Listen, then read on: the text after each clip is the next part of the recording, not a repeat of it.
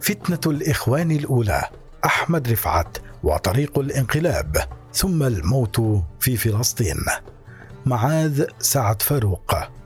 عصفت بجماعة الإخوان المسلمين منذ نشأتها على يد مؤسسها ومرشدها الأول حسن البنا عام 1928 العديد من المحن والأزمات وقد تكون أشد وقعا واثرا تلك التي تأتي من الداخل وهو ما حدث مع المؤسس ابن محافظة البحيرة حينما خرج عليه أحمد رفعت منتقدا سياسته فيما عرف بفتنة الإخوان الأولى. كيف بدأت الأزمة؟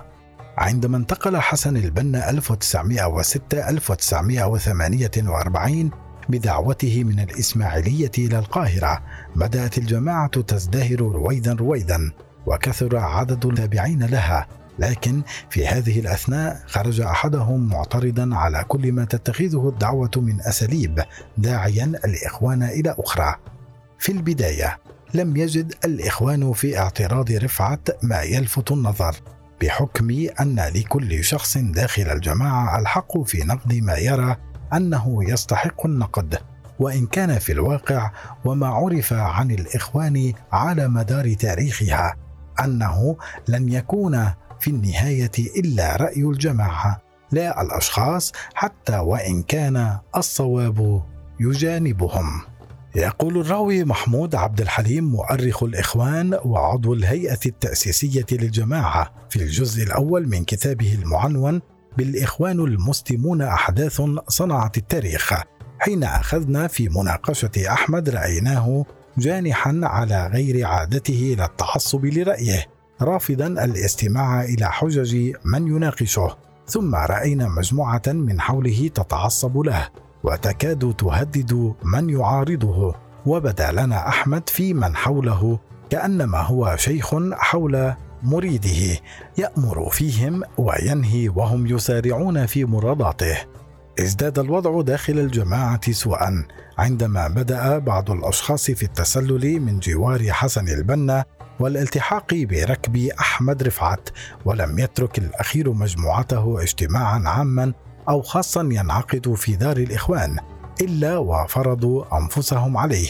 وتحدث فيه رفعت بأسلوبه ورؤيته المخالفة لما عليه المرشد الأول فتعطلت بذلك الاجتماعات والدروس حتى محاضرة الثلاثاء لحسن البنا والتي كانت تسمى حديث الثلاثاء دروس متتابعة في الثقافة العامة وكانت تعقد في دار الإخوان المسلمين في ميدان الحلمية الجديدة. بعد صلاة العشاء من كل يوم ثلاثاء البنا في موقف حرج. تسبب هذا الأمر في غم وحزن كبيرين لدى البنا. يقول محمود عبد الحليم رأيت الأستاذ المرشد مهموما وحاولت مواساته فطلب إلي أن أحاول إقناع أحمد رفعت لأنه كان يعلم أن لي مكانة خاصة في نفس أحمد. فجلست إليه وحاولت إقناعه لكنني لاحظت أنه يعاملني كأنما لم يعرفني. من قبل بل أحسست كأن المجموعة التي حوله تحاول التحرش بي فأخبرت الأستاذ المرشد بما كان من أمره معي فزاد هما وحزنا وطلب إلي لأول مرة منذ بايعته أن أكون إلى جانبه في هذه المحنة.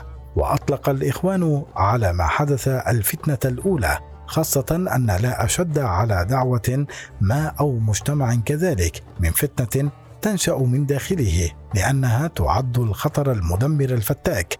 وكان هذا السبب الرئيسي في حزن البنا الذي تفاجأ على عكس ما كان يتوقع بأن دعوة أحمد رفعت وجدت من كثر من الإخوان آذانا صاغية واستجابة سريعة ربما لحجة الأخير وبراعته في الإقناع أو لأن مرشد الجماعة آنذاك كان يطبق نظاما تربويا عنيفا.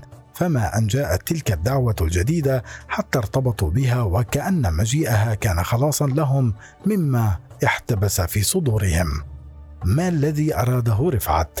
كان لابد من معرفة آراء أحمد ومطالبه حتى يعرف حسن البنا الحل ويتمكن من انقاذ جماعته ما جعله يعقد جلسة ضمت صفوة الإخوان ودعا إليها رفعت لكي يحدد اعتراضاته على الجماعة ومطالبه التي يريدها والتي جاءت في ثلاثة بنود. أولها أنه يرى أن الإخوان تجامل الحكومة وتتبع معها سياسة اللف والدوران ويجب عليهم أن يواجهوها بالحقيقة التي قررها القرآن في قول الله تعالى: ومن لم يحكم بما أنزل الله فأولئك هم الكافرون. ثانيا موضوع المرأة وإلزامها حدود الإسلام في عدم التبرج والاحتشام إذ أن أحمد رفعت رأى أن الإخوان لم يتخذوا أي إجراء في هذا الأمر واكتفوا بدعوة المرأة إلى ذلك بالنصيحة والكلام من دون العمل وكانت رؤية أحمد وفقا لما نقل مؤرخ الجماعة محمود عبد الحليم أن يسلك الإخوان بصدد هذا الأمر الخطير مسلكا عمليا فيتوزع في شوارع القاهرة ومع كل منهم زجاجة حبر وكلما مرت أمامه فتاة أو امرأة متبرجة ألقى عليها هذا الحبر حتى يلطخ ملابسها فيكون هذا رادعا لها. ثالثا موضوع فلسطين إذ يرى أحمد أن وقوف الإخوان في مساعدة مجاهدي فلسطين عند حد الدعاية وجمع المال لهم يعد تقصيرا في حق هذه القضية وقعودا عن الجهاد وتخلفا عن المعركة وعلى أعضاء الجماعة أن يتركوا أعمالهم ويتطوعوا في صفوفهم وإلا كانوا من الخائفين. الرد على رفعت. كانت مطالب أحمد غير منطقية وإذا كانت كذلك فلا يصح تطبيقها إذ كيف لجماعة في مهدها أن تواجه الحكومة؟ وكيف يكون الاعتراض على المتبرج بتلك الطريقة التي تثير الذعر في القلوب وتنفر الناس من الدعوة والإسلام بشكل عام؟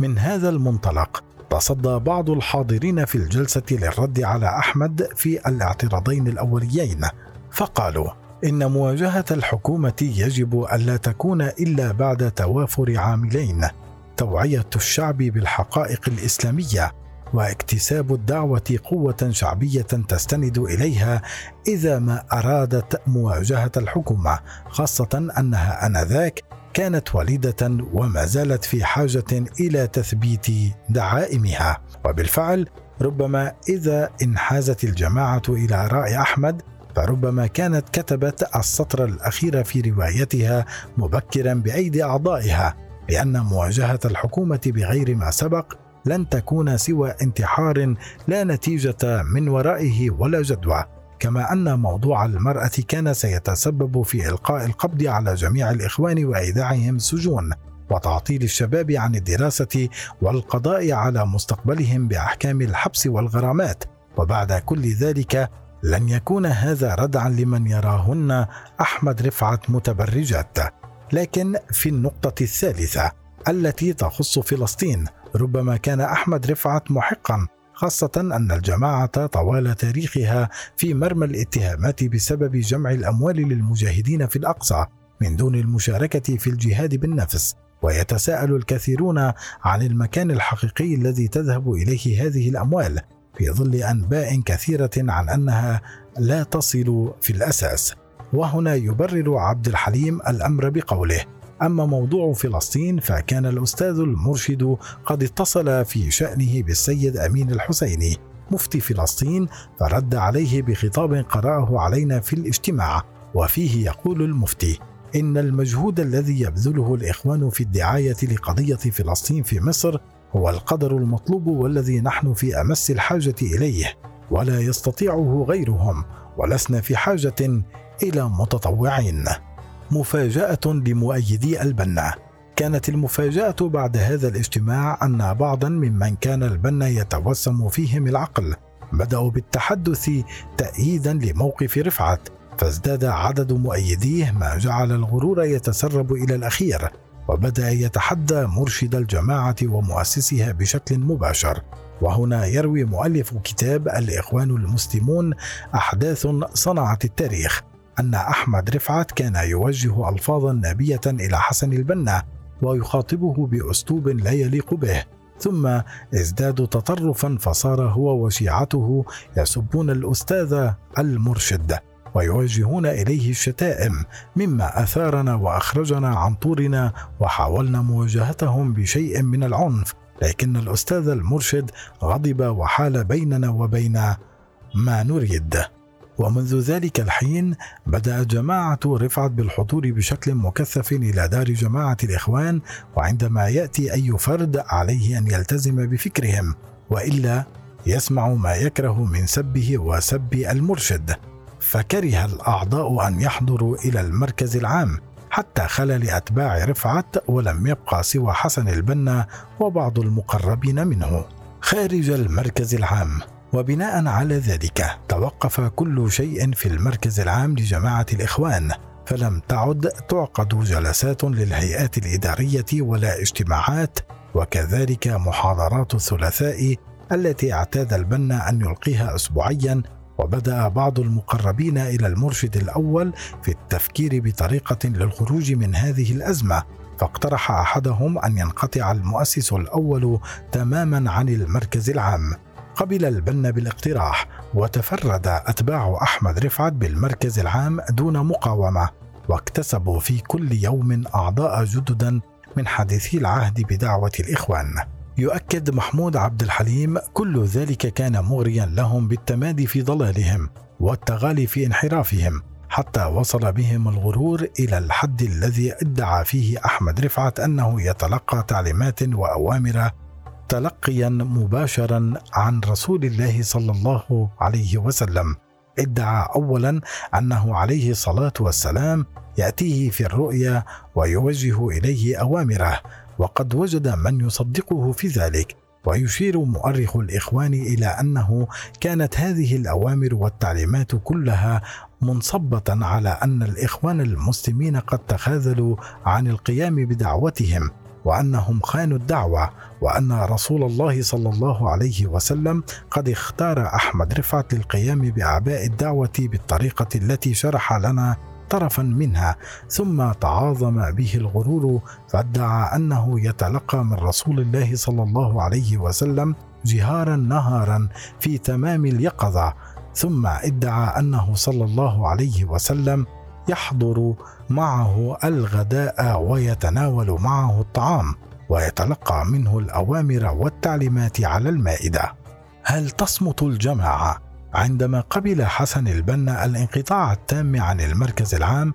اتفق من بقوا إلى جانبه على أن يحضر كل فرد منهم إلى المركز ليلة واحدة وتعاهدوا بعدم مس أحد من مجموعة أحمد رفعت بأي نوع من الإيذاء ومقاطعته ومجموعته بشكل تام وصولا إلى عدم إلقاء السلام عليهم أو الرد عليهم أو التحدث معهم إذ وجهوا إليه حديثا. ويكشف محمود عبد الحليم عما حدث عقب ذلك بقوله كانوا يجلسون في وجوهنا لا نتحدث إليهم ولا يتحدثون معنا ويبحثون عن الأستاذ المرشد فلا يجدون له اثرا وتكرر هذا نحو ثلاثة أسابيع حتى شعر هؤلاء الخارجون بأنهم قد عزلوا عزلا كاملا عن المجتمع بل عن الحياة نفسها. تسببت هذه المقاطعة في انفضاض البعض عن أحمد رفعت ولم يبقى حوله إلا قلة ممن اتبعوه وبدأوا بالانقطاع عن المركز العام. حتى رق قلب حسن البنا لهم فبعث إليهم يعرض عليهم الصلح. على أن يرجعوا عن أفكارهم فاختلفت إجابتهم لكن القائد أحمد رفعت قرر السفر إلى فلسطين لينضم إلى المجاهدين في محاربة الإنجليز واليهود. نهاية أحمد رفعت. عندما علم البنا بعزم أحمد رفعت على السفر إلى فلسطين أرسل إليه وطلب منه الحضور ليجهزه بالمال والسلاح ويسلمه إلى مجموعة من المجاهدين الفلسطينيين الذين كانوا يتصلون بالجماعة حتى يؤمنوا له الطريق. ويوضح عبد الحليم أن السبب وراء ذلك أن المجاهدين كانوا يشكون في كل من يرونه في طريقهم ما داموا لا يعرفونه ويعدونه جاسوسا عليهم ويقتلونه. موضحا رفض أحمد طلب الأستاذ المرشد وأصر على الذهاب وحده وذهب فعلا ولقي مصرعه كما كنا نتوقع على أيدي المجاهدين. وبرغم موت أحمد لم تخرج الجماعة من هذه المحنة التي أسموها الفتنة الكبرى سالمة لكن خسر الإخوان عددا كبيرا من الصفوة بالإضافة إلى مجلة النذير. التي كانت تصدر عن الجماعة لأن صاحب امتيازها محمود أبو زيد تخلف عن الركب. كان المركز العام للإخوان المسلمين صاحب الامتياز الحقيقي لمجلة النذير ولم يكن أبو زيد إلا مجرد اسم اختير لأنه كان محاميا ولتتم الصورة الرسمية لإصدار الترخيص للمجلة. لكن رأى المرشد ترك المجلة له حين رآه متمسكا بالحقوق الرسمية.